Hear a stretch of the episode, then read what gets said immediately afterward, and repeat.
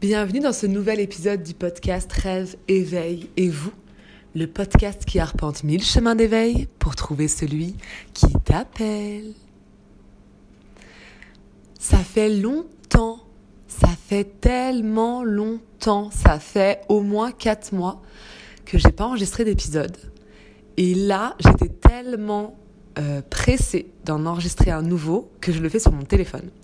Du coup, je sais même pas si je vais pouvoir euh, aller jusqu'au bout, je sais même pas si je vais pouvoir euh, le mettre sur mon ordi, mais je ressentais vraiment l'élan de de faire ce, cet épisode-là dans le mood dans lequel je suis maintenant, euh, presque comme si j'avais peur qu'il s'envole et, qu'il fallait que je m'en souvienne en fait, et que je diffuse depuis cette énergie euh, là, dans cet épisode. Et du coup en fait, cet épisode, il est d'habitude je prépare un peu.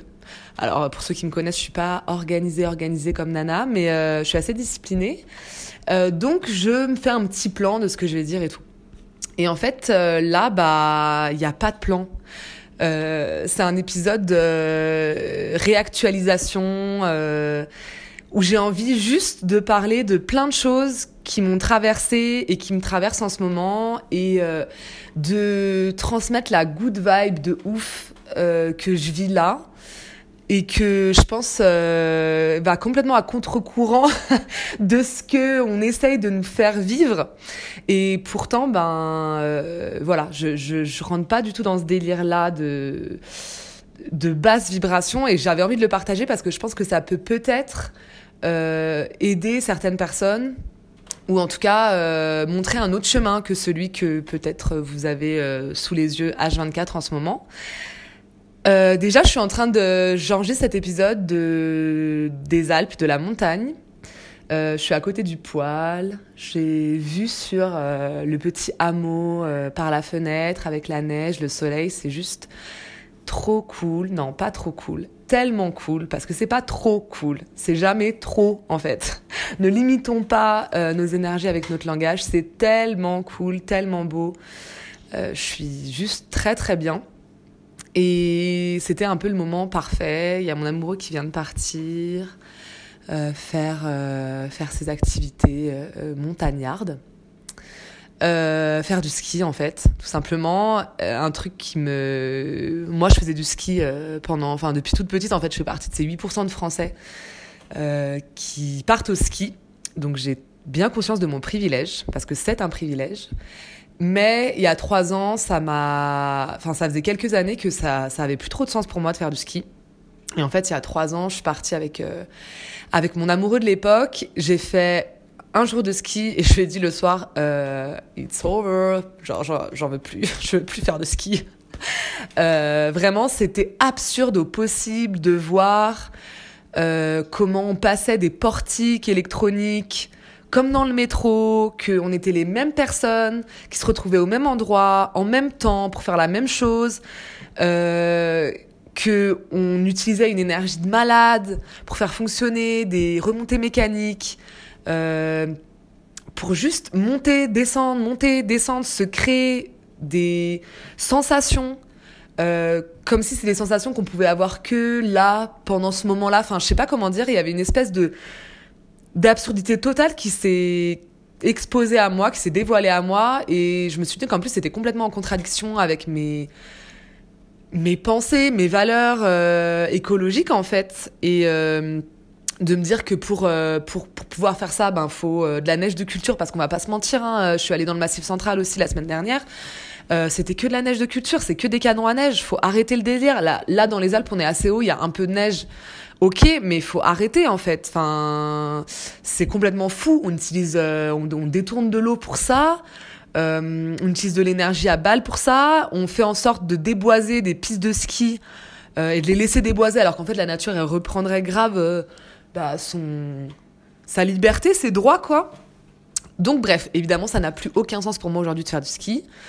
Euh, c'est pas euh, jugeant pour ceux qui en font encore. Hein. Euh, je suis pas là pour juger. Je suis juste là pour dire que bah moi c'est complètement contradictoire avec ce que ce que je suis.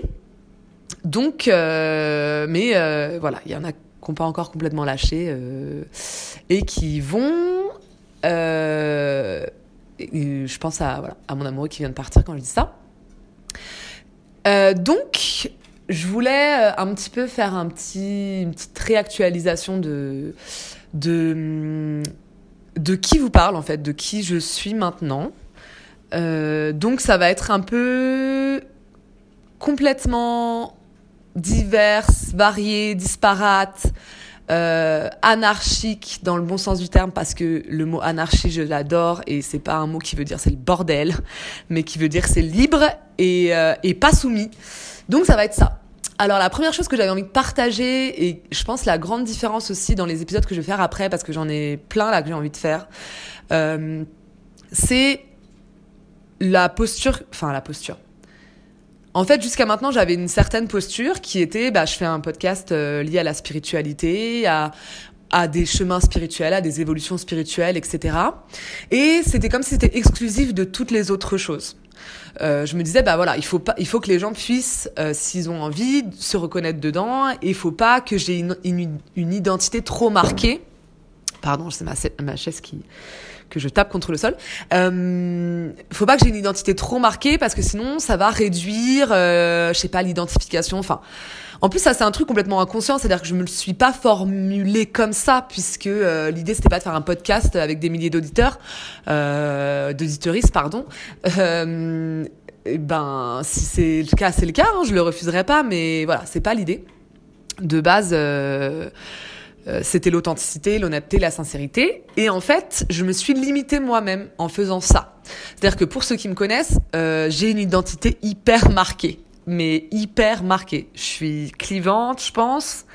Euh, en tout cas, je, je suis radicale par rapport à plein de choses, à peu près à tout. Ça veut pas dire que j'ai un avis sur tout, mais ça veut dire que souvent mes avis sont très, euh, bah, sont très radicaux, tout simplement, sont assez euh, extrême, mais pour moi extrême c'est pas un gros mot, contrairement à ce qu'on nous dit tout le temps. Euh, je pense que si on veut changer ce monde, il faut être extrême, il faut être extrêmement ouvert, il faut être extrêmement euh, euh, dans l'amour, il faut être extrêmement euh, dans l'action. Euh, alors extrême, ça veut pas dire qu'on qu'on est dans la fermeture et qu'on est excluant. Au contraire, extrême, ça peut être extrêmement incluant aussi.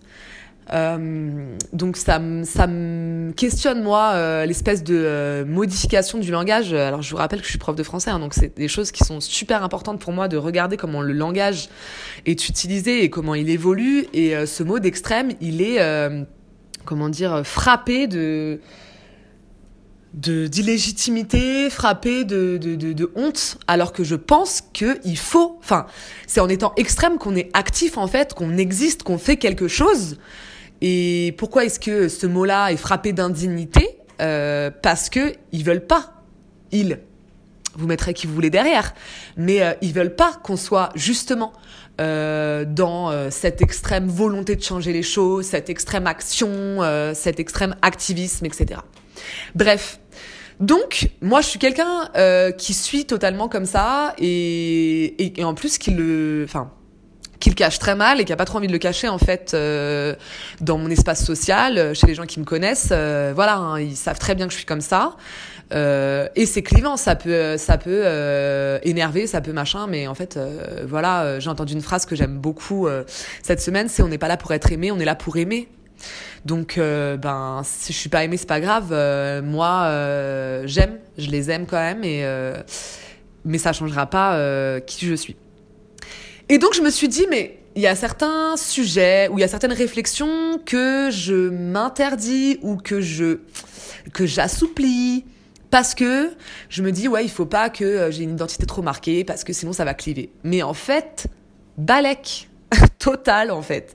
Je me suis dit mais non, c'est pas possible, je peux pas euh, mettre ça de côté parce que c'est moi et parce qu'en plus ce côté euh, radicalité politique et ben et cette ce côté militant et activiste, et ben il est à la base de ma spiritualité. Donc la première chose que je voulais vraiment dire euh, dans cet épisode, c'était que bah en fait ce, ce, ce podcast, il n'était plus seulement spirituel, mais maintenant il serait spirituel et activiste. Et euh, c'est en écoutant euh, euh, Amel du podcast The Inner Journey, pardon pour l'accent, pourri qui, qui elle se définit comme ça, spirituelle et activiste. Et je me suis dit, mais évidemment en fait, évidemment, c'est carrément moi, c'est qui je suis.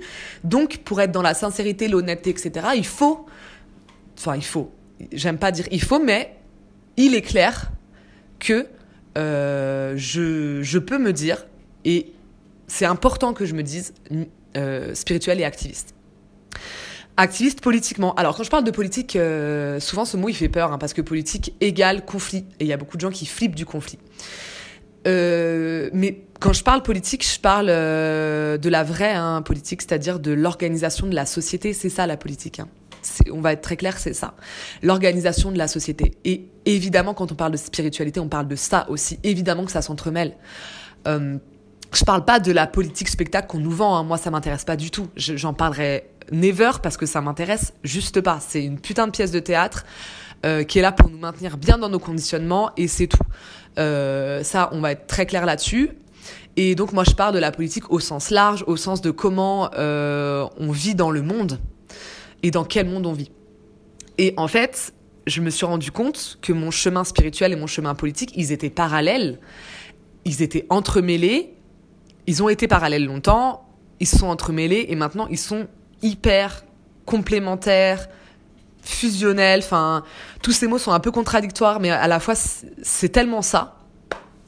Donc, euh, je suis venue à la spiritualité parce que j'avais la conscience profonde et aiguë que quelque chose n'allait pas dans ce monde, ou plutôt dans ce paradigme matérialiste. Que la façon dont on vivait et dont les sociétés s'organisaient, ça n'allait pas du tout et ça ne fonctionnait pas du tout. Et ça, c'est une intuition euh, profonde euh, de mon âme qui s'est traduite dans mon corps par des symptômes, etc., euh, par des maladies, notamment des troubles alimentaires, dans mes émotions. Je veux dire, cette profonde intuition de mon âme, elle s'est diffusée à tous les niveaux de ma vie. Et ça m'a évidemment enfin, permis d'avoir des réflexions politiques euh, très larges et d'aller chercher des solutions et des, de créer d'autres systèmes et de, de, de, de, lire ceux qui ont créé d'autres systèmes parce que ça existe en fait. Euh, j'ai parlé encore à des gens, euh, vous savez, quand on fait des manifestations et, des actions, etc., on tombe toujours sur des gens qui viennent nous dire mais vous préféreriez être dans tel ou tel pays où ça se passe comme ça? Non mais en fait c'est pas ça le problème ça m'énerve de fou quand on me dit ça parce que euh, en gros euh, soyez bien contents de vos chaînes ici parce que vous avez pas euh, une prison comme je sais pas où. Non mais ça va pas ou quoi? Je vais pas me contenter de que dalle parce que c'est pas moins que que dalle. Enfin je veux dire ça n'a aucun sens. C'est comme si je disais bah j'ai une angine je la soigne pas parce qu'il y en a qui ont des cancers quoi. N'importe quoi. Et puis en plus dans la perspective spirituelle que toutes les choses sont imbriquées, que qu'on est un et tout, euh, bah justement, euh, commençons par nous libérer nous parce que on peut, parce qu'on a l'espace de penser, parce qu'on a un certain confort de vie qui nous permet de le faire, et comme ça pour pouvoir euh, énergétiquement créer une vibe quoi, créer un égrégore de positivité. Enfin bref, je trouve ça totalement débile de dire ça. Donc souvent ces gens-là vont dire aussi bah c'est quoi, il y y a pas d'alternative en fait, de toute façon c'est comme ça mais faux, archi faux, ultra faux. Ça, c'est euh, la, volonté qu'on a de nous, de nous enfermer dans une petite bulle alors qu'on a un million d'univers, quoi. Euh, on te fait penser dans ta bulle, euh, surtout, on fait en sorte qu'elle se croise pas avec d'autres bulles pour pas que ça élargisse le truc. Vous savez, quand les bulles se collent, bah souvent ça crée des plus grosses bulles, quoi.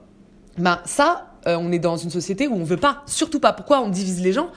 Vous connaissez euh, le, le, la fameuse phrase diviser pour mieux régner, mais c'est exactement ça, parce que en fait, ensemble, on est hyper puissant. Et à partir du moment où on prend conscience de notre puissance, euh, y a, les gens n'ont plus de pouvoir sur nous. C'est ça la différence aussi. Et je vous avais dit que ça partirait dans tous les sens, pas ça part dans tous les sens, mais c'est parti. euh, la différence entre le pouvoir et la puissance, la puissance, c'est ce qu'on, c'est notre pouvoir sur nous-mêmes en fait. Donc c'est pas du pouvoir, c'est euh, révéler euh, ce qu'on a à l'intérieur de nous et, euh, et, et, et, diffuser fort, fort, fort. Et le pouvoir, c'est essayer de faire agir les autres. Ce qui est complètement du, du domaine de l'ego. C'est-à-dire que en fait, on t'a pas demandé de venir contrôler les gens. on t'a demandé de venir vivre à l'intérieur de toi-même et révéler ta puissance et la puissance de ton âme. Voilà, l'expérience humaine, elle est, elle est là. Donc, tout ce qui est fait dans ce, cette société-là, et c'est ouf parce que euh, peu importe ce qu'on regarde, que ce soit parce que moi, du coup, j'écoute des trucs politiques, euh, en mode les podcasts de Kif Taras qui sont super, les podcasts de Quad Meuf qui sont super, et à côté de ça, j'écoute Spiritualista, j'écoute The Inner Journey, euh, etc. Donc, des choses qui n'ont pas la même cause à défendre à la base, et pourtant ils font tous le même constat. Euh, on nous a coupé de notre puissance, on nous a coupé de nos racines, on nous a coupé des autres, notamment en Occident, euh, radicalement, tout en faisant passer l'Occident pour euh, la vision, la, la, manière de vivre la plus évoluée de l'humain, mais tellement pas, tellement faux, tellement bullshit de merde. Et, et ça y est, je me suis perdue. Bref, donc en fait, tout le monde fait le même constat, peu importe la cause qu'on défend, en fait, c'est une cause commune et elle se rassemble. Ces, toutes ces luttes contre l'injustice, contre la discrimination, contre la, le, le, le, les lois liberticides, etc., ben en fait, elles nous, elles, nous, elles, nous amènent au même constat. On nous a coupé de notre puissance et tout est fait pour nous soumettre euh, et nous faire penser à l'intérieur d'une bulle. Et les gens qui, euh, qui en plus, ils s'énervent hein, quand ils, ils, disent mais euh, ouais, mais qu'est-ce que de toute façon vous n'avez pas d'alternative, c'est mieux que rien. Bon, de toute façon, quand c'est dans l'émotionnel, ça aussi. Je l'ai lu ce matin et ça a fait tilt de ouf. Quand on part dans l'émotionnel, c'est qu'en fait, on vient toucher aux croyances des gens. Donc, aux croyances, c'est vraiment ce qui fait que on voit que le monde est monde, en fait. Mais ça, c'est la première chose à péter, en fait. C'est nos croyances limitantes et nos conditionnements. Je vais pas y arriver parce que, effectivement, je pars dans tous les sens, mais c'est pas grave. Je continue. Donc, ces gens-là, ils s'énervent en mode euh, non, mais euh, vous avez rien à proposer, alors qu'en fait, on a un million de choses à proposer. Il y a tellement de gens qui réfléchissent à des sociétés nouvelles depuis tellement longtemps et qui ont des alternatives, mais qui marcheraient de folie. Il y en a déjà qui marchent. Regardez le Rojava, regardez le Chiapas, etc. C'est des, c'est du communalisme, en fait, c'est de l'autogestion locale. Et ça marche de ouf la ZAD de Notre-Dame-des-Landes, pourquoi est-ce que on nous a présenté ces gens-là comme trois hippies euh, qui se battaient en duel, etc. Euh, on va être clair, on leur a envoyé l'armée. Hein. Donc si c'est trois hippies qui se battent en duel et qui ne euh, mettent pas en danger ton système, t'envoies pas l'armée. Là, ils ont envoyé l'armée, ils ont tout pété. Euh, sauf que la ZAD, ils sont très forts, ils reconstruisent, ça repète, ils reconstruisent, etc.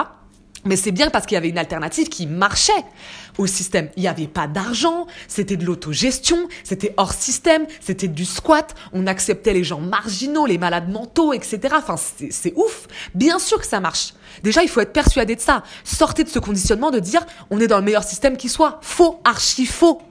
Vraiment, c'est bullshit. Et euh, donc, on voit bien que ils veulent pas qu'on ait accès à d'autres formes de pensée, ils nous maintiennent dans une bulle. Euh, et on voit bien que, moi j'ai encore discuté à des gens, avec des gens, et on voit bien, et faites attention à ça, vous leur parlez de trucs, vous leur parlez de possibilités, etc. Et vous voyez qu'ils se cognent à la bulle, c'est-à-dire que ils vont vous dire trois, quatre fois la même chose. Ouais mais ça, ouais mais ça, ouais mais ça. Non mais en fait j'arrête pas de te dire qu'on peut le dépasser. Mais ils le dépassent pas parce que là c'est la dissonance cognitive, c'est leurs croyances qui sont euh, violentées. Et si on pète leur bulle, bah ça va commencer par tout détruire. C'est-à-dire que euh, imaginez que vous êtes, euh, je sais pas, sur une chaise euh, et que je vous enlève un pied de la chaise, il y a un moment ça va être vraiment inconfortable. Et je vais vous dire, bah écoute, euh, déjà on peut vivre sur trois pieds euh, et puis en plus reconstruis-toi une chaise quoi. Bref, vous avez vu, euh, magnifique métaphore.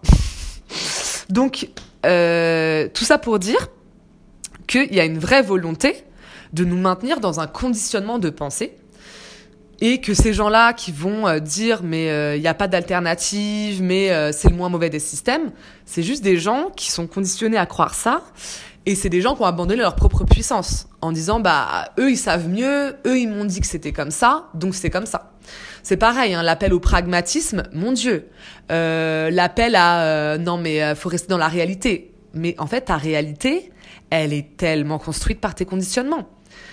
Et c'est pour ça que je pense que dans la perspective de faire un podcast spirituel, faut enfin, pour moi, c'est impossible de pas parler en même temps de sociologie, de pas parler en même temps de politique, de sociologie notamment parce que euh, la meilleure, enfin, non, c'est pas la meilleure hiérarchie, c'est pas, il n'y a pas d'hierarchie, on s'en fout. Euh, ça dépend de qui on est, de ce qu'on a vécu, etc. Mais une des façons d'entrer dans la spiritualité, une des façons euh, d'arriver à récupérer sa vision d'être spirituel sur notre monde, c'est vraiment de commencer par se déconditionner euh, et de mener le, travail en parallèle, c'est-à-dire euh, se déconditionner politiquement, donc l'extérieur euh, de bien essayer de discerner pas le vrai du faux parce que ça euh, ça a pas vraiment de sens mais discerner les bonnes vibrations, les hautes vibrations en tout cas, des basses fréquences qui sont là pour nous soumettre, nous faire flipper. Donc de toute façon, à partir du moment où vous regardez quelque chose qui vous fait flipper, stop en fait. Éteignez la, télé, la radio, la musique, ce que vous voulez, ou, ou, arrêtez de parler avec cette personne, parce que c'est des basses vibrations et ça, ça soumet, ça, ça enferme. Euh, donc c'est assez euh, important de déjà discerner en fait. Et, sans, vous, dire c'est vrai, c'est faux, moi je sais, moi je sais pas, c'est pas, c'est pas ça le problème. Moi je sais pas plus que les autres, les autres pardon. Mais je sais bien que euh, bah, quand on me balance de la peur, de la culpabilisation, de l'humiliation, de l'infantilisation pardon à longueur de journée, il y a un moment on ne veut pas du bien. Et donc je j'éteins les personnes qui me veulent pas du bien. Euh, et pour ça déjà j'éteins tout le virtuel qui est à côté de moi quoi. Euh, je gère mes réseaux sociaux euh, de manière très exigeante. Euh, je, ne suis pas n'importe quoi. La télé c'est rien du tout. Même les séries. Hein. Franchement les séries qu'on vous vend en Occident, mais regardez prenez un peu de recul par rapport à ça. Encore une fois, c'est pas dans le jugement, ça a rien à voir avec du jugement. Mais moi, il y a un moment donné, je me suis rendu compte que des séries où on balançait euh, des meurtres, de la violence, du viol, euh, des images, des couleurs de ouf, des musiques de ouf, un rythme malade. Mais je me suis dit, mais en fait, c'est quoi? On veut me rendre fou, en fait. Folle. on veut me rendre folle, on, me fait flipper, on me met dans des émotions pourries on peut aimer ça, il hein, n'y a pas de souci. Mais je pense que c'est aussi un instrument de vibratoire de, de, de quoi. En ce moment, par exemple, moi, je regarde des séries coréennes. Et en fait, les séries coréennes, mais je sais pas comment dire, euh, le rythme est tellement différent, le rythme est tellement plus lent, on a le temps. Euh, il n'y a pas 50 000 saisons, il y en a une en général. Voilà, bah voilà, a, on, vous raconte une histoire en une saison.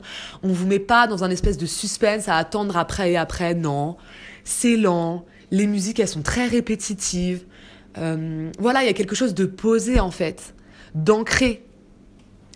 Et, c'est, enfin voilà, c'est aussi euh, important euh, de prendre soin de son énergie, même dans, dans ses loisirs. Voilà, que ce soit les séries, que ce soit le ski, bah regardez prenez un peu de recul, prenons un peu de recul en se disant mais attends, qu'est-ce qu'on me fait faire?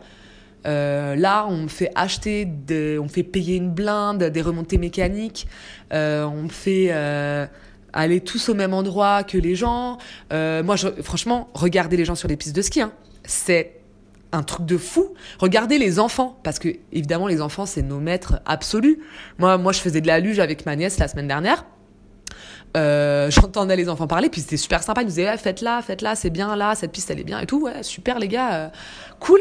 Et il nous disait, ah ouais, moi je préfère carrément la luge ski, là, le ski ça me fatigue, euh, et puis euh, faut se lever tôt. Mais vous imaginez les vacances? On se lève à 7 heures en fait, comme quand on n'est pas en vacances, on prend des cours comme quand on n'est pas en vacances, euh, on se fait démonter parce que on n'a pas eu notre première étoile ou je sais pas quoi à la fin. Donc pareil, ce truc de on te donne la carotte pour faire le truc, pour avoir une compétence de glisser sur la neige. Mais c'est, enfin, en fait, le seul, le seul but normalement c'est la joie et c'est le plaisir. C'est quoi cette recherche de performance? T'habites à Paris, mon pote, tu vas faire du ski. Euh, enfin, je veux dire, dans trois ans, il y aura plus de neige, euh, le système se sera effondré. Qu'est-ce que tu me racontes? Enfin, tu vois, c'est un truc de ouf. Euh, quand tu vois les parents, comment ils sont stressés avec leurs gosses, mais tu m'étonnes.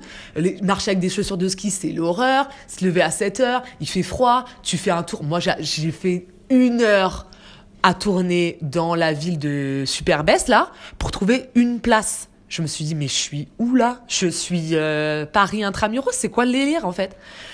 Bien sûr que les gens arrivent sur les pistes, ils sont en bad mood, mais de ouf. Et après, bah, ça se répercute sur qui? Bah, sur les mômes. Alors qu'on leur dit, ouais, c'est trop bien, les vacances au ski, tu vas voir, nanana. Mais n'importe quoi. On les entend, euh, les mômes, ils se cassent la gueule, bah, parce qu'en fait, ça glisse, parce que c'est dur. Et, ouais, relève-toi, euh, dépêche-toi, mais je vais pas attendre toute la journée, mais nanana. Mais en fait, on se détend, ça va bien se passer, peut-être viens aider ton enfant, peut-être, enfin, c'est un truc de ouf. C'est un truc de ouf. Donc évidemment, tout le monde n'est pas comme ça, hein, euh, loin de là. Et puis, euh, et puis ça crée de la joie euh, chez certaines personnes et tout ça. Hein, je fais pas de généralité, mais c'est mon expérience, ce que j'ai pu vraiment regarder et voir. C'est c'est c'est c'est un genre le passage obligé quand t'as de la thune, tu as amené tes gosses faire du ski. Et en fait, mais c'est un délire. C'est comme tout, on a poussé ça à l'absurde. Bref, je me suis encore perdue. Donc tout ça pour dire que, euh, en fait, euh, ces vibrations-là, faut faire le tri entre ce qui nous fait du bien et ce qui nous fait pas du bien. C'est hyper basique, mais c'est pas facile. Pardon. c'est pas facile du tout. Euh, c'est même super dur parce que parce que on est fait de conditionnement. Ah voilà, ça y est, j'ai retrouvé. On est fait de conditionnement. On se dit qu'il faut faire certaines choses. Et donc la première chose, c'est de se déconditionner extérieurement, donc de dire, ben, je fais le tri entre ce qui me veut du bien et ce qui me veut du mal, clairement. Et euh, le déconditionnement intérieur, de dire, ben, moi, je suis déterminée par mon lieu de naissance, ma famille, ma couleur de peau, mon, euh, ma classe sociale. Euh, bref, tout ça, ça, ça nous détermine, ça nous conditionne. Je veux dire, la sociologie l'explique hyper bien. Et je pense que pour pouvoir retrouver la pleine puissance de son âme, de qui on est, d'arrêter d'être limité et avoir peur, eh ben, il faut commencer par aller travailler. Enfin, il faut commencer. C'est pas il faut commencer. C'est on peut commencer par aller travailler ces conditionnements-là. Euh, et aller enlever toutes les couches qu'on nous a mises. C'est-à-dire que nous, on arrive enfant, les enfants, on les voit fonctionner, mais ils savent tout, en fait. Mon neveu, de euh, même pas deux ans, on était sur les pistes de luge. Je le remonte, vous savez que les, les, pistes, les luges de place, là, euh, rouges, souvent, machin. Donc je le remonte, je le tire, il était dos à la pente. Et donc ça fait un poids en arrière. Il a, que, il a même pas deux ans, hein, mais poids en arrière. Un moment, il glisse tranquille, genre il sort de la luge, il fait pas exprès parce que le poids l'a amené là. Moi, tata teubé évidemment, je mets deux secondes à m'en rendre compte, il me regarde genre, eh oh coucou. Je le remets exactement au même endroit. exactement. Ça fait le même poids, ça fait le même truc. Il me regarde et au bout de 5 secondes, il se lève. Donc j'arrête la luge. Et il va se mettre dans l'autre sens. Je vous jure. C'est-à-dire qu'il s'est mis face à la pente. Euh, pas au bout de la luge. Donc en fait, le poids était carrément mieux réparti. Mais en fait, mon gars, mais, mais bien sûr, mais t'es un génie. T'es un génie. Et donc les enfants, quand on les voit faire, quand on les a pas conditionnés, quand on leur a pas dit c'est bien, c'est mal, fais comme ça, fais pas comme ça, mais ils ont instinctivement, intuitivement, ils mangent quand ils veulent, ce qu'ils veulent, euh, ils vont où ils veulent, ils vont voir, on le voit tout de suite, hein, ils vont voir les personnes qui leur font du bien, les personnes qui leur font pas du bien, ils y vont pas. Euh, il y a un truc, et nous, on s'évertue à les conditionner. Mais on fait même pas exprès en fait, on reproduit nos propres conditionnements. Ça c'est bien, ça c'est pas bien, euh, fais pas ci, fais ça, machin. Et en fait, moi je le vois très bien parce que je suis, donc je suis prof. Et en fait, les, les, les enfants et même adolescents, ils arrêtent pas de nous demander mais pourquoi en fait? Pourquoi on doit pas faire ça? Pourquoi on doit faire ça? Et souvent, on leur répond pas euh, vraiment pourquoi. On leur explique comment. C'est-à-dire qu'on leur dit bah euh, si on dit bah pourquoi est-ce qu'il faut mettre un S par exemple au pluriel, ben on leur dit bah euh, parce que c'est un nom et que du coup bah il prend les marques de flexion bref du pluriel parce que ouais mais pourquoi? Pourquoi? Alors que si on mettait juste les devant on saurait qu'il y a plusieurs enfants. Par exemple si je dis les enfants et que je mets pas d'S bah le sens n'est pas changé. Ah ouais ah ouais. Ben pourquoi en fait on leur répond pas pourquoi? Parce que nous on s'est jamais posé la question pourquoi. Euh, moi, euh, les élèves, ils arrêtent pas de me demander pourquoi. Je me dis, mais je suis teubée, en fait, j'en sais rien pourquoi? Et c'est une bonne question. Et tant qu'il n'y a pas de sens dans ce qu'on leur demande de faire, bah, ils y arrivent pas. Euh, à moins de les matraquer et de leur dire d'apprendre par cœur les trucs, bah évidemment. Parce qu'on intègre que ce qui a du sens pour nous. C'est logique. Si on dit que c'est juste des règles comme ça, bah ils font pas. Ils sont pas teubés, hein. Ils font pas. Ils respectent pas. Euh, bref. Donc, on fait tout pour, donc, intrafamilialement, euh, de manière transgénérationnelle, la société, etc. Toutes les euh, strate de la société, on va conditionner les enfants. Et je pense que la première chose à faire quand on est ado ou adulte, si on a été conditionné de ouf, et on l'est tous, enfin en Occident franchement, euh, on l'est tous, on va pas se mentir, eh bien c'est de se déconditionner. Et ça, c'est un travail de malade. Ça prend du temps, ça prend de l'énergie. C'est pas confortable parce qu'on enlève toutes nos croyances. On, nous a dit le monde, il est comme ça, il tourne comme ça. Et là, on nous, enfin franchement, je reprends la, métaphore de la chaise. Euh, là, il y a un moment, bah, on enlève tous les pieds de notre chaise. Et on dit, vas-y, reste en hauteur, t'as plus de pieds. Ben, il va falloir reconstruire un truc nouveau, en fait. Il va falloir reconstruire un truc nouveau parce que euh, on, nous a, on nous a mis des croyances dans la tête. Toute notre vie, on se rend compte que ces croyances ne fonctionnent pas, ne sont pas réelles, ne sont pas vraies. C'est-à-dire qu'on passe notre vie, par exemple, à nous dire euh, ouais, si t'achètes une maison, euh, si t'as un travail, nanana, si tu fais... Ah oui, meilleur truc. Les élèves, on leur dit, si tu travailles bien à l'école, t'auras un bon travail, t'auras de l'argent. Mais il n'y a pas plus faux, sociologiquement parlant. Mais ton travail, ta classe sociale, elle est tellement pas conditionnée par l'école, en fait. Pas du tout. Euh, déjà, si, si, tu arrives à travailler à l'école, c'est que en général, bah, es né dans la famille qui fait que tu peux arriver à travailler à l'école. C'est un truc de fou. Donc, toute notre vie, on expérimente des croyances, on voit qu'elles sont fausses. Et on continue à s'y accrocher parce que on se dit si on, les enlève, on sait plus comment est la vie, on sait plus comment est le monde, qu'est-ce qu'on fait, on panique, etc. Bah non.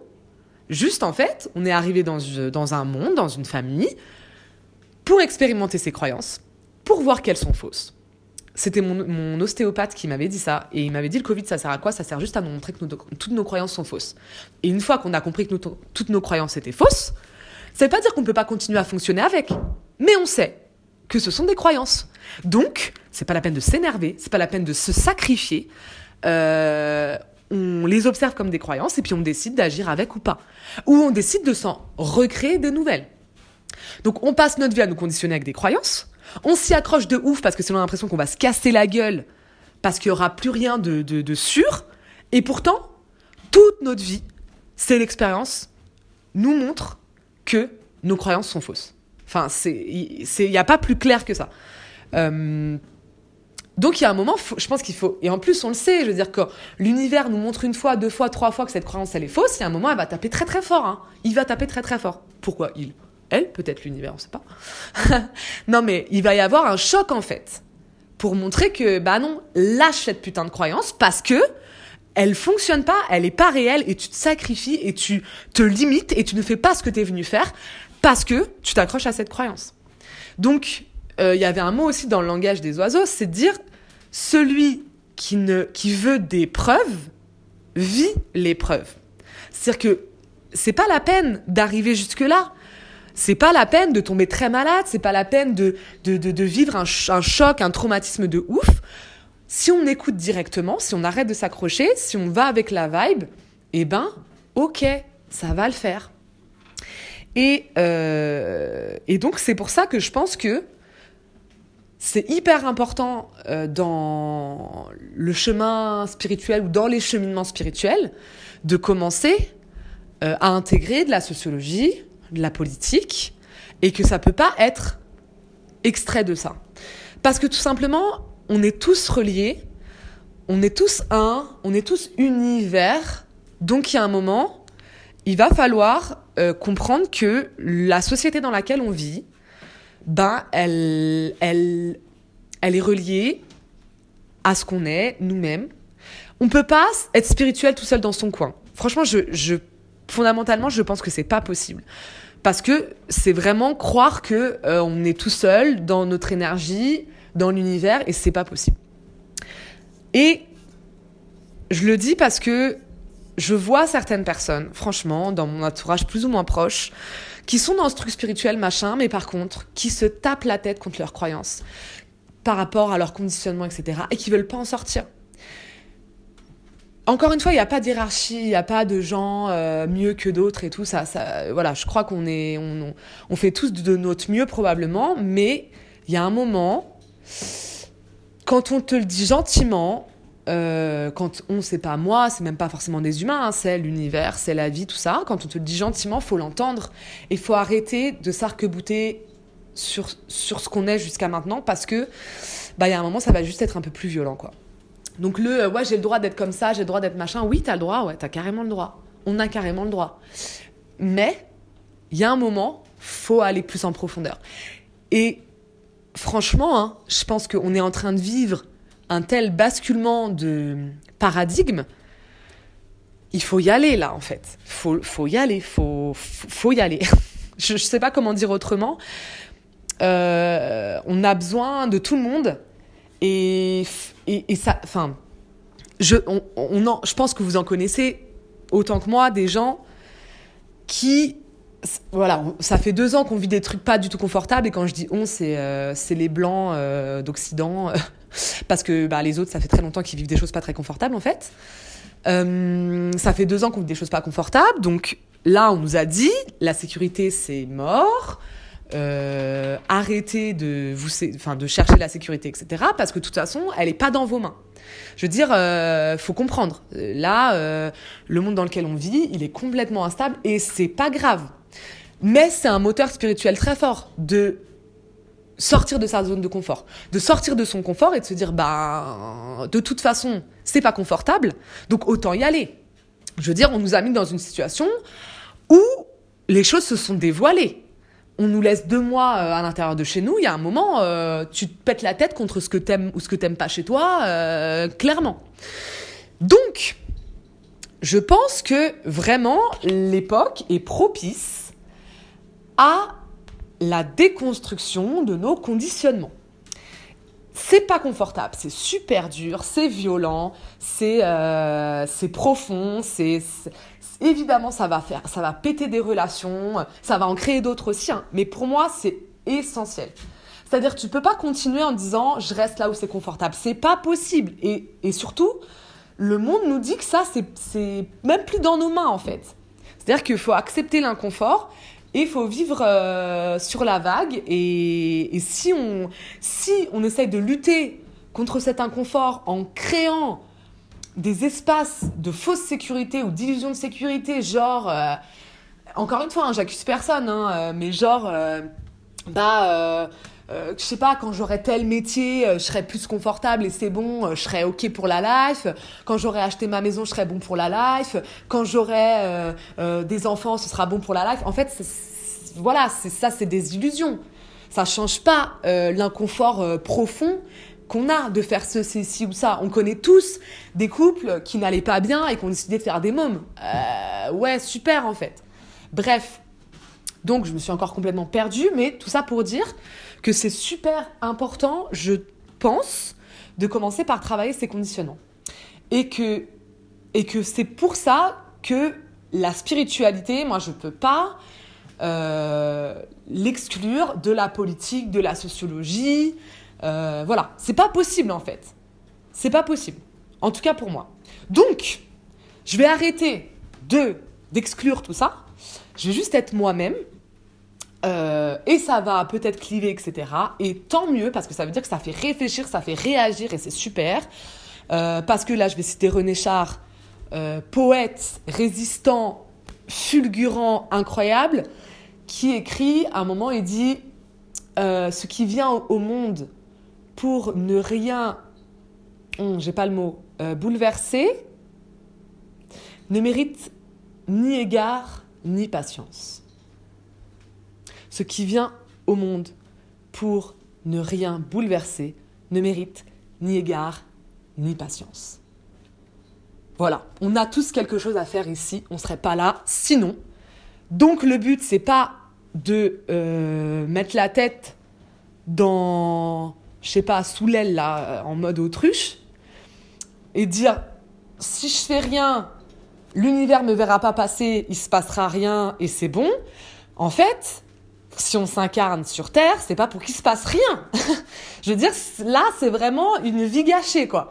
Et puis en plus, surtout, s'il se passe rien, vous allez revenir sur Terre et ça fait chier. Il y a un moment, faut arrêter. Donc, ne faisons pas en sorte qu'il se passe rien.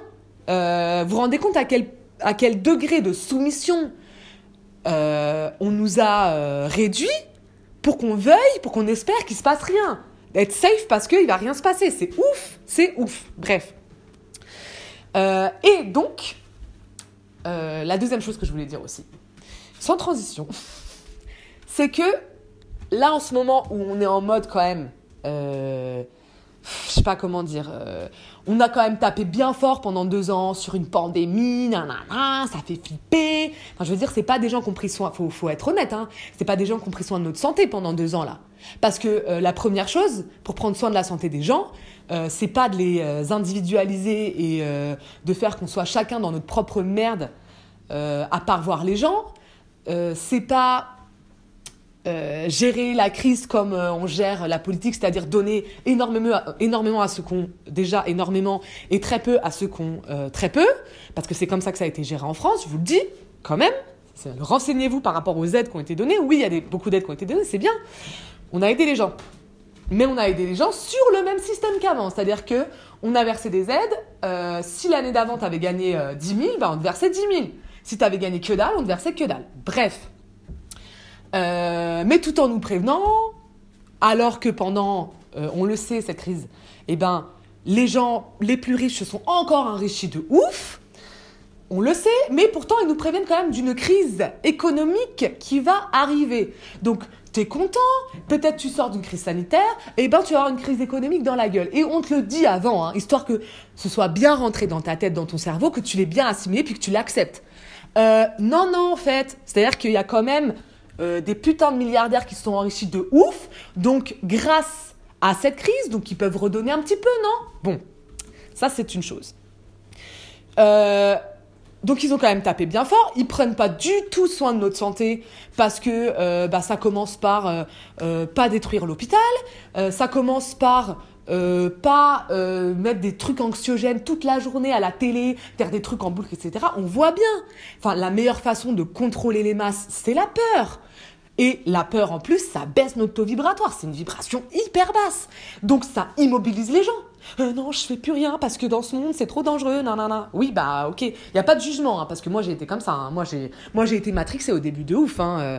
donc, il n'y a pas de jugement. Par contre, par contre, essentiel, c'est que maintenant, les gens y voient. Moi, ma mère, elle arrête pas de me dire à chaque nouvelle étape de, de, de, j'allais dire un truc très vulgaire, mais bref, de, folie liberticide, elle me dit ah non mais là c'est trop. Ouais, mais c'était déjà trop avant et avant et avant. Et croyez pas que les gens se, se révoltent pas. hein. Il y en a qui se révoltent. hein. C'est juste qu'on vous le montre pas parce que les canaux d'information c'est toujours les mêmes. Bref, donc vous croyez pas que vous êtes tout seul. Donc maintenant qu'on le voit, euh, on se rend bien compte quand même qu'ils n'ont pas pris soin de notre santé pendant deux ans. Pas du tout. On aurait pu faire tellement de choses pour prendre soin des gens. Là, tout le monde est en mode dépression, euh, etc. Et c'est la meilleure façon déjà de tomber malade, first. Et euh, c'est la meilleure façon de contrôler les gens, qui est, qui est de l'immobilité. Donc pandémie pendant deux ans. Et là, attention, quand ça se relâche un petit peu, parce qu'il y a des élections présidentielles, on sait, on connaît la musique, on la connaît tellement bien. Je veux dire, au bout d'un moment, faut, faut arrêter le, délire. Bref. Eh ben, qu'est-ce qui se passe? Possibilité de guerre nucléaire. Truc de ouf quand même, hein? Alors là, je suis pas en mode théorie du complot et tout. Euh, eh, euh, c'est bon. Enfin, je, je m'en tape. C'est pas que ça que je suis en train de dire. Je suis en train de dire que, sérieusement, des gens qui n'essayent absolument pas de nous garder en bonne santé, des gens qui savent très bien qu'il y a le réchauffement climatique et franchement, hein, euh, je sais pas si vous avez lu le rapport du GIEC, mais les petits gadgets là, c'est chaud dans tous les sens du terme. Donc des gens qui savent et qui ne font rien. Ils ne font rien. T'as l'impression qu'ils ils se disent, ben on va tout piquer là avant la fin du monde. Je sais pas ce qu'ils vont en faire, hein, parce que bon bah de l'autre côté, euh, leur thune elle vaudra rien. hein, mais bref, on va faire euh, pillage, euh, hold-up euh, massif quand on voit justement les hausses de la thune là, des milliardaires et tout ça. On a l'impression qu'ils font ça, donc ils, ne font rien pour toutes les menaces qu'on connaît. Ils ne font rien pour prendre soin de nous.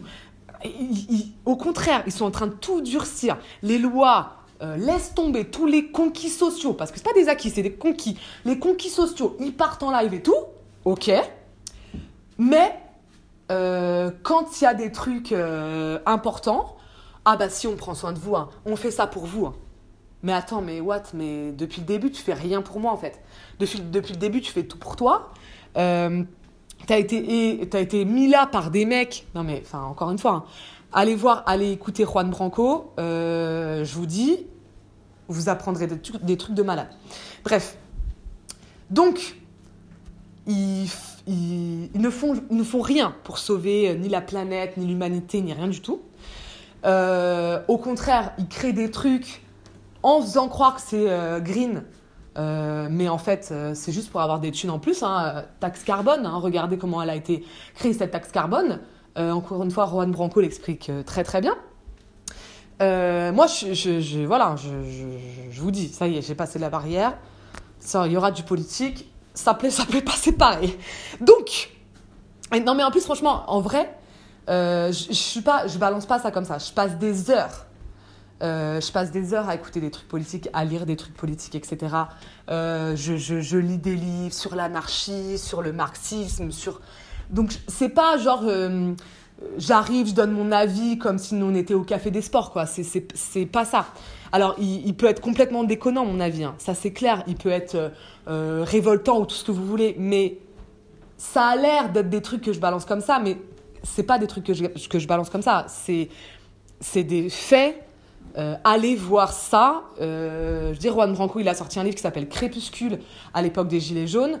Personne ne voulait le sortir en France parce que euh, ben, toutes les grandes maisons d'édition appartiennent euh, aux, bah, aux, grands milliardaires que Juan Branco démontait. Et, euh, et, notamment, ils avaient peur des procès, etc. Aucun procès pour ce livre. Aucun procès. Parce qu'en fait, tout est tellement vérifié que il n'y a pas de procès. On ne peut pas en faire. Ce serait au contraire dévoiler à la société entière que ben, le gars a raison et le gars a des sources très très fiables. C'est le, il a été avocat de Julian Assange. Donc euh, je vous dis, le gars, euh, enfin bref, allez voir, ce, sera très très clair. Donc tout ça, c'est pas des avis euh, sur le coin d'une table, c'est vraiment des choses renseignées, lues, des conférences, euh, Thinkerview si vous connaissez, génial, Blast, lundi matin, bref. Allez-y, tout ça, c'est des sources de malades qui sont, sont pas de la propagande euh, pro-État, bref. Donc, et là, on nous sort une guerre nucléaire. Alors, j'en sais rien. Franchement, euh, moi, je, je, j'en sais rien, je connais pas, je suis pas euh, assez sachante en géopolitique, etc. Mais tout ce que je veux dire, c'est que, encore une fois, on nous, on nous englobe de peur. Moi, pendant le premier confinement, je me souviens que j'avais dit à mes parents, parce que c'est quand même arrivé le premier confinement, il y avait encore les gilets jaunes, il y avait des manifs de ouf contre les retraites, euh, enfin contre la réforme des retraites, pas contre les retraites. Moi, je me souviens, j'étais en grève une, deux fois par semaine, je perdais des thunes de ouf. Euh, heureusement, je suis dans un collège des malades où il y a des gens qui m'ont donné de l'argent, enfin, super. Bref, donc, euh, c'est arrivé quand même un moment où, en termes de mouvements sociaux, euh, il y, y, avait des choses, il y avait vraiment des choses. Notamment, enfin, on, était quand même sur un, un échelonnage. On avait commencé par Nuit debout, après on avait les Gilets jaunes, après on avait la réforme des retraites, loi travail, c'était en même temps que Nuit debout, la, loi travail et tout. Enfin, ça faisait quand même des années qu'on était, et ça montait en niveau, qu'on était en rébellion de ouf. Enfin, je veux dire quand même, les Gilets jaunes, il y a un moment, euh, ça a failli basculer euh, fort euh, au niveau de l'État. Bref. Donc, confinement arrive. Complot, pas complot, c'est vous qui voyez. Moi, je parle juste des faits, là. Confinement arrive, ça casse tout ça. Et je dis à mes parents, quand je passe le confinement avec eux, je dis à mes parents, Ouais, mais là, ils ont sorti leur dernière cartouche. C'est-à-dire que. Euh, ils nous ont fait flipper. Euh, comment dire On s'est rebellés et ils ont utilisé plusieurs armes contre nous. Euh, ils ont utilisé. Euh, enfin, je veux dire, moi, quand, quand j'ai 30 ans, là. Euh, quand j'ai fait mes premières manifs à 5 ans, c'était la fête. Hein. C'était la, la, fête de la saucisse, on était bien, il y avait de la musique, on dansait, il y avait tout le monde et tout. Euh, je peux vous dire que au fur et à mesure des années, ça s'est pas passé comme ça. Hein. Euh, dans les dernières manifs, il y a plus trop de vieux, plus trop d'enfants, même pas du tout, et des gens en bonne condition physique, etc. Parce qu'on sait qu'on va devoir courir, parce qu'on sait qu'on va devoir peut-être même se battre, parce qu'on sait qu'on va devoir résister à des gaz, etc. Donc ils ont sorti l'arsenal, bam bam bam au fur et à mesure. Ça évolue, ça évolue. Ok. Et du coup, qu'est-ce qui se passe? On va en manif. Euh, après les attentats, euh, les lois, vous savez, on a été, ça les gens oublient, hein, mais on a été euh, en état d'urgence là, après les attentats, etc., etc. Et ben en fait, ils ont utilisé toutes les lois antiterroristes. ils l'ont utilisé très majoritairement, et ça, allez voir les chiffres, il hein, n'y a pas de souci, très majoritairement sur les manifestants. C'est-à-dire les comparutions immédiates, les prolongements des gardes à vue, nanana, nanana. Et ben ça, manifestants. Fichier S, manifestant aussi. Euh, et il y a eu des interpellations de malades. Donc ils ont sorti l'arsenal euh, juridique et judiciaire contre nous, contre les rébellions. Ok, première étape.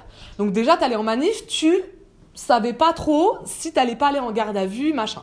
Pour les fonctionnaires, euh, quand même, nous, si on a un casier judiciaire, on est niqué, hein, on peut plus, on peut plus travailler. Donc, tu réfléchis à deux fois. Bon, mais t'y vas. Tu dis, allez, c'est bon, si c'est pas moi qui vais, personne n'ira, machin.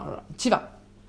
Après, gilet jaune. Ah, bah là, c'est plus l'arsenal euh, euh, judiciaire, juridique, c'est l'arsenal policier, militaire. Je vous rappelle quand même, militaire, hein, ils ont sorti les chars hein, quand il y avait... Euh, et là, ils l'ont fait pour les convois de la liberté, mais ils l'avaient fait avant pour les gilets jaunes. Donc on se dit, waouh, ok, bon bah là, c'est carrément mon intégrité physique. on l'a vu, il y a des blessés de guerre. Hein L'ONU nous a rappelé à l'ordre, a rappelé à l'ordre la France par rapport aux violences policières. Donc quand on nous dit sur les plateaux télé, là, les violences policières n'existent pas, what? De quoi tu parles? L'ONU nous a dit en 2018, décembre 2018, attention les gars. Et en décembre 2021 aussi, mais personne ne le dit, ça vous l'entendez pas sur les plateaux télé. L'ONU nous rappelle alors par rapport aux violences, par rapport au système répressif français. Truc de ouf. Bref.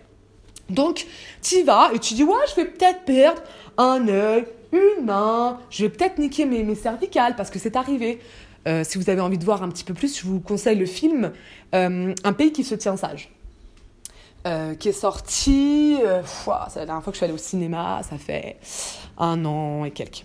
Mais on le trouve, très facilement. Bref, je vous le conseille parce que là, il travaille sur des images qui ont été récoltées directement par des smartphones dans les manifestations. Donc c'est pas, enfin, je veux dire, c'est pas biaisé ou je sais pas quoi. Et après, il y a plusieurs invités qui viennent parler de ça, et c'est super parce que c'est super diversifié. Il y a euh, euh, Alain Damasio, par exemple, il y a euh, Tahabouaf, etc. donc, et il y a des policiers aussi. Intéressant, très intéressant leur point de vue. On voit que ça diverge complètement sur certaines choses, mais c'est passionnant.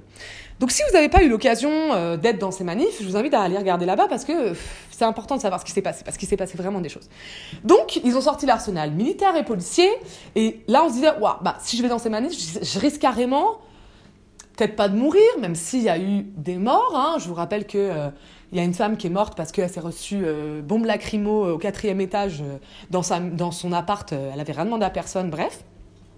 Donc, euh, on, dépasse aussi ça, cette peur-là de, perdre son intégrité physique, en tout cas partiellement, etc. Ok. Et là, ils ont sorti le dernier truc. Alors, je dis pas qu'ils l'ont fait exprès, pas exprès, c'est pas mon propos. En tout cas, ils l'ont utilisé pour nous faire flipper de la mort. Sortez pas. Vous rassemblez pas. Interdiction de rassemblement, plus de 6 personnes, plus de 2 personnes, vous vous souvenez de ça? Ne sortez pas, ne vous rassemblez pas, parce que vous risquez de mourir. Parce que c'était ça le délire. Donc, euh, c'est pas une question de. À la base, euh, c'était voulu, c'était pas voulu. C'est pas ça. C'est comment ils ont utilisé politiquement un risque euh, qui n'était quand même pas, je veux dire, allez regarder les derniers chiffres. Encore une fois, Juan Branco les a partagés, du rapport de l'OMS, je crois, euh, par rapport aux chiffres euh, de, la pandémie. Enfin, euh, il faut quand même remettre les choses en perspective. Il y a un super sketch d'Alévèque aussi qui, mime une allocution télévisée qui est génial, hein, qui remet aussi les choses en perspective. C'est-à-dire que je, ne nie pas hein, la, violence de perdre un proche. Je veux dire, je suis très bien placée pour, pour savoir ce que ça fait, mais, mais je veux dire, il y a des des chiffres sur euh, les morts par pollution, les morts par précarité, les morts de la faim, les morts de machin, qui sont énormes, mais c'est pas des blancs qui meurent, donc euh, on, te, on, te, on, te, fait pas tout un délire. Euh, bref. Ah oui, je vous ai dit que j'y allais, j'y vais, j'y vais, j'y vais, j'y vais. Je vous parle, ça se trouve, vous avez déjà éteint le podcast depuis mille ans parce que vous avez dit, ça y est, elle, est, pété un câble. Euh, mais j'ai pas pété un câble, je suis comme ça depuis tellement d'années. C'est juste que, voilà. Mais c'est de la bonne énergie. Je suis, je suis, je suis, je suis pita en Ayurveda, donc euh, le feu, c'est ce qui me donne de l'énergie. je, ferai un truc sur la Ayurveda, bref. Euh, tout ça pour dire que là, ils ont atteint le niveau max de euh, l'utilisation de la peur, c'est-à-dire la peur de la mort. Et en 2020, je dis à mes parents, je dis ouais, mais quand on parce qu'on va le dépasser, on va dépasser cette peur. C'est ce qu'on est en train de faire. On va dépasser cette peur de la mort. Et quand on aura dépassé cette peur de la mort, ils auront plus rien contre nous. Parce qu'à partir du moment où la mort est un horizon dépassable, par la spiritualité ou par la politique. C'est-à-dire que quand on voit des gars comme Che Guevara, euh, quand même, euh, ils ont réussi avec Fidel Castro à mettre euh, en place une révolution contre les Américains qui étaient juste à côté. Euh, ils sont sous embargo depuis 50 piges, enfin bref, tout le monde s'en fout. Mais, euh, et je vous dis ça, je, suis allée à Cuba, hein, je suis allée voir, on, on, on, a discuté avec les gens, enfin on a discuté. Mon ami a discuté parce que moi je suis très mauvaise en espagnol. Mais super intéressant, et tu te dis, mais c'est un truc de ouf, les gars ont, commenté, ont commencé leur révolution à 18. C'est un truc de ouf, ils ont réussi à faire ça, incroyable. Et tu te dis quand même, Fidel Castro, euh, Che Guevara, donc Che Guevara il était ministre pendant 10 ans, après la révolution, il aurait pu être tranquille, pépère. Il s'est dit non, je vais aller en Colombie et je vais mettre la révolution euh, en Colombie. Et... Ah, attendez. Voilà, je vais mettre la révolution en Colombie. Euh, il s'est fait tuer en voulant le faire. Mais le gars, il avait une position confortable, super confortable. Il aurait pu rester là toute sa vie. Euh, ce qui m'aurait donné la, possibilité de le rencontrer. Et voilà. Mais bon, non. Et il se dit, bah non, il y a des choses plus importantes que ça. Et je sais que je risque ma vie, parce qu'évidemment, les États-Unis, euh, ils étaient euh, à fond sur lui. Enfin, je veux dire, Fidel Castro, il a. Il, pff, il a, je sais pas comment il a fait le gars, il a survécu à un million de tentatives de meurtre. Mais ça, c'est encore une fois, c'est des faits, hein, c'est pas du tout euh, théorie du complot machin, c'est ouf. Bref, c'est passionnant quand on commence à, se renseigner un peu là-dessus. Et du coup, eh ben, euh, il croyait en quelque chose de plus. Comment vous dire? Je, discutais aussi avec mes parents et je disais, notamment euh, voilà par rapport à la perte de ben, d'une personne de ma famille je disais ouais mais euh, la vie c'est pas ce que j'ai de plus précieux c'est pas ce que j'ai de plus précieux et c'était complètement incompréhensible. Ma mère elle me disait mais c'est tout ce que t'as en fait au final. Mais ça c'est encore une fois du conditionnement dans un paradigme matérialiste. Mais il y a plein de gens et tous les gens toutes les personnes qui ont changé les choses dans le monde, la vie n'était pas ce qu'elles avaient de plus précieux. Surtout la vie qui est en mode survie, qui est en mode fonctionnement, comme on l'est en Occident. Je veux dire, euh, euh, on va au taf, on va faire la petite salle de sport pépère, euh, on, regarde nos petites films à la télé, puis on se couche. Et puis c'est le jour sans fin, en fait. C'est, ça suffit, quoi. C'est le rappeur Silla qui dit on recommence ce putain de jour sans fin. Mais c'est ça. Donc, la vie, et ça, ils sont très forts en Occident, ils nous font croire que la vie, c'était tout ce qu'on avait. Mais faux, archi faux. Il faut retrouver le sens, il faut retrouver ce qui nous fait vibrer plus fort que juste survivre. Évidemment, la dimension spirituelle, mais pas que. La dimension politique de se dire, mais moi, mes idées, mes causes, mes valeurs, elles sont plus importantes. Mon éthique, c'est plus important que ma vie. Et je veux pas vivre dans un monde s'il n'y a pas d'éthique, s'il n'y a pas de valeur, s'il n'y a pas de liberté, s'il n'y a pas de justice et tout. Mais c'est ouf, ça, ça porte les gens et ça change le monde en fait. Donc, euh, là, on est en train de vivre un basculement aussi parce que les gens, alors pas tous, etc., je fais pas de généralité, machin, mais en tout cas, certaines personnes, on a dépassé cette peur de la mort.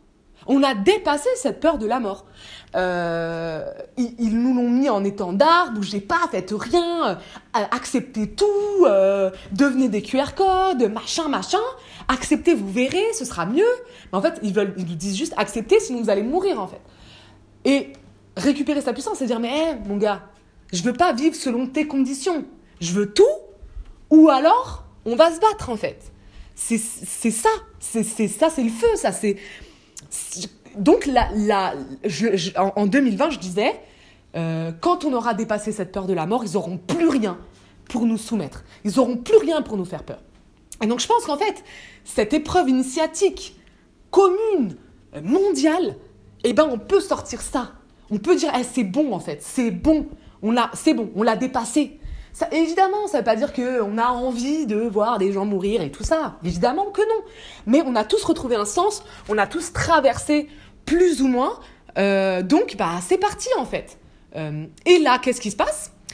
Ils nous mettent plus haut parce qu'ils sont forts, parce que ces petits connards, là, ils sont forts.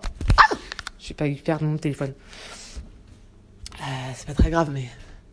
Ils sont forts parce que là, plus que la peur de la mort, attention, euh, guerre nucléaire, donc c'est la peur de l'éradication de la planète. Donc, je dis pas vrai, faux, machin, mais je dis en fait à quoi ça sert d'en avoir peur. Premièrement, parce qu'on n'y peut rien. Je veux dire, si c'est leur délire et qu'on finit par se faire buter par euh, ce que nous-mêmes on a créé, euh, bah, la race humaine, elle mérite de crever à un moment donné. Hein, ça, ça va en fait, on sert tellement à rien que soit on évolue radicalement et vite fait, soit euh, faut crever en fait. Et puis, et puis avec les trucs que nous-mêmes on a créés. Hein. Donc je veux dire, il y a un moment, euh, c'est logique quoi. Donc je dis pas que euh, je, je, le veux, bien sûr que non. Mais c'est pas dans nos mains. Donc arrêtons d'être dans l'immobilité. Et moi j'ai eu un truc qui m'a tapé, euh, qui m'a tapé dans le cœur. C'est qu'en fait je me suis sentie libérée. Au début, comme tout le monde, j'étais là, oh, papa, papa. Bon, moi, je regarde pas les infos, rien du tout, donc j'entendais deux, trois trucs. Oh, c'est un peu la merde, machin. Ok, d'accord, bon. Après, je commençais par passer la phase en disant, bah, de toute façon, c'est pas dans mes mains, ça rien que je flippe, je peux rien y faire, donc autant vivre l'instant présent. Je préfère crever euh, sans le savoir que flipper deux mois avant, trois mois avant, quatre mois avant, euh, j'en sais rien. Euh, mille ans avant. Mais. Et je me suis encore perdue. Ah, ça y est, j'ai retrouvé.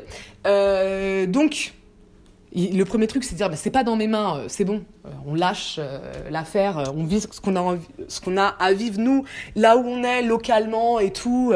et de toute façon, c'est la seule, c'est la seule vibe qu'on peut, qu'on peut surfer, quoi. Vas-y, bah, va, va dire à tes proches que tu les aimes, va rigoler, va faire l'amour, va manger un bon truc, va faire un peu de sport, va écouter un podcast que tu kiffes, va lire un livre de ouf, va parler avec des élèves, j'en sais rien, tu vois, tout ce qui te fait plaisir, tu fais en fait. Euh, parce que de toute façon, c'est aujourd'hui et tu peux rien faire d'autre.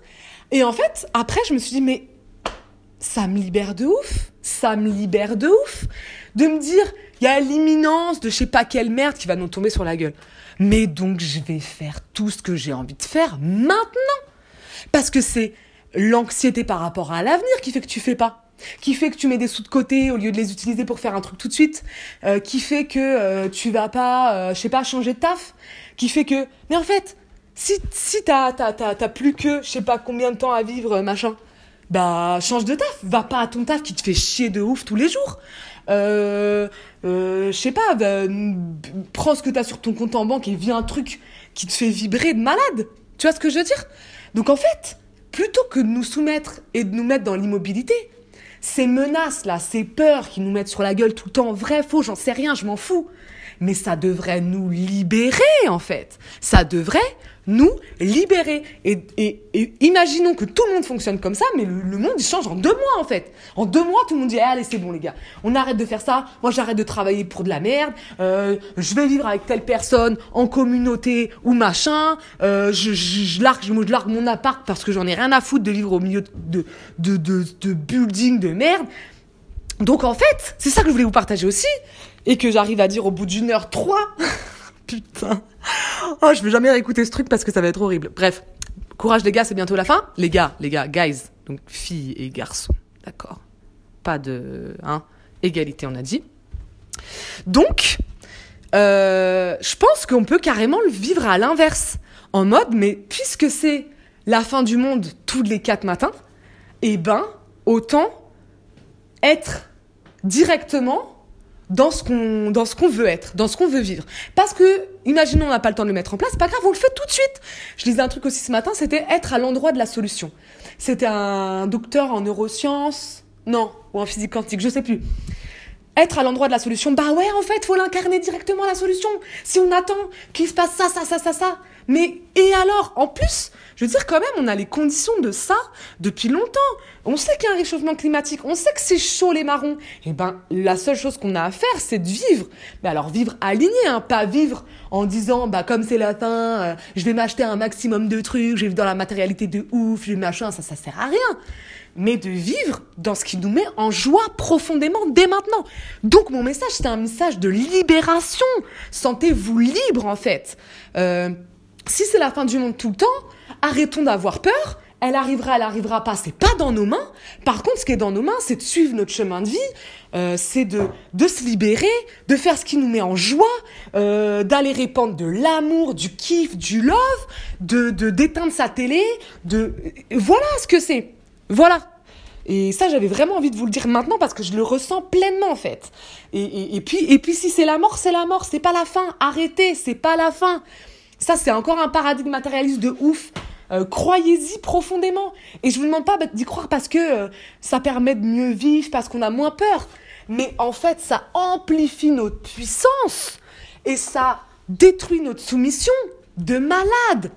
Ils ont voulu nous faire croire que les, les croyances c'était des faibles, qui avaient besoin de se, raccrocher à quelque chose. Mais c'est pas vrai. Les croyances c'est des puissants. Et quand je dis croyant, je parle pas forcément des religions, je parle de, la croyance là. Que, que tout ça c'est tout petit, tout ce qu'on voit c'est tout petit, qu'en fait c'est tellement plus grand. Bien tu récupères ta puissance parce que t'es plus limité. T'es plus limité par des peurs. Ils ont plus les petits leviers. Et à chaque fois, ah oui, on va te dire que tu vas crever comme ça, tu vas bien te soumettre à ce qu'on dit. Non, non, je me soumets plus. Et si je dois mourir, je meurs et c'est pas grave. Et je recommencerai un truc. Ou c'est pas, c'est pas je recommencerai parce que c'est pas genre je reviens au point de départ. C'est j'avancerai. Je continuerai ailleurs, autrement ça, tout est plus grand en fait. Ça apporte de la force. C'est pas de la peur, c'est de la puissance. Oh, je suis fatiguée. Euh, voilà. Voilà ce que j'avais à dire. Euh, donc c'était un petit peu la réactualisation de, tout ça. Euh, donc je vais vous laisser, mais pas pour longtemps parce que j'ai envie, très envie d'enregistrer encore quelques épisodes là, notamment sur les, les cycles menstruels. Euh, parce que je me suis rendu compte, même si ça s'ouvre de plus en plus et que dans les nouvelles générations, on en parle vachement plus, il y a quand même euh, certaines choses qu'on ne dit pas. Euh, et notamment, on le relie pas encore avec la spiritualité, etc. Donc, j'avais vraiment envie de le faire. Ça faisait longtemps que je, je, voulais le faire. C'est un des premiers épisodes que je voulais faire. Je l'ai jamais fait en fait. Donc voilà. Je pense que je vais parler aussi un peu d'Ayurveda, même si je m'y connais pas trop, mais c'est juste pour en fait, euh, ouvrir la porte pour ceux qui ont envie d'aller plus loin euh, et qui sauraient pas éventuellement que ça existe et tout.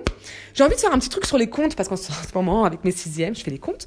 Et, et, en fait, euh, spirituellement, il y a plein de trucs hein, au niveau alchimique et tout. Enfin, bref, il y a plein de trucs. En plus du fait que c'est des, c'est des, c'est des, enfin pas croyances, mais des des témoignages en fait de de monde euh, spirituel, de dimension euh, spirituelle, etc. Enfin bon, euh, oui c'est symbolique, mais pas que. Voilà. Euh, bah, il me semble que c'est tout. J'ai été super contente de faire ça.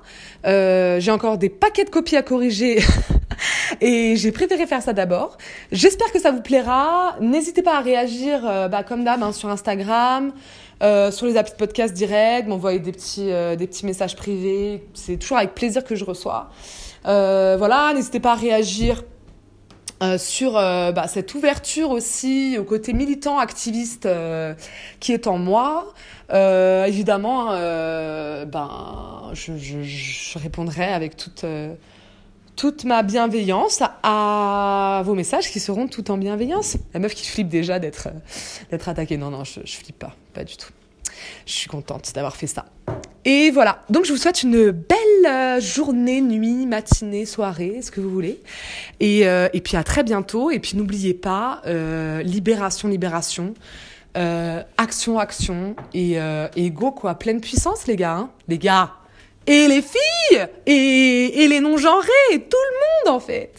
Voilà. Bisous et à très bientôt pour un prochain épisode du podcast Rêve, éveil et vous.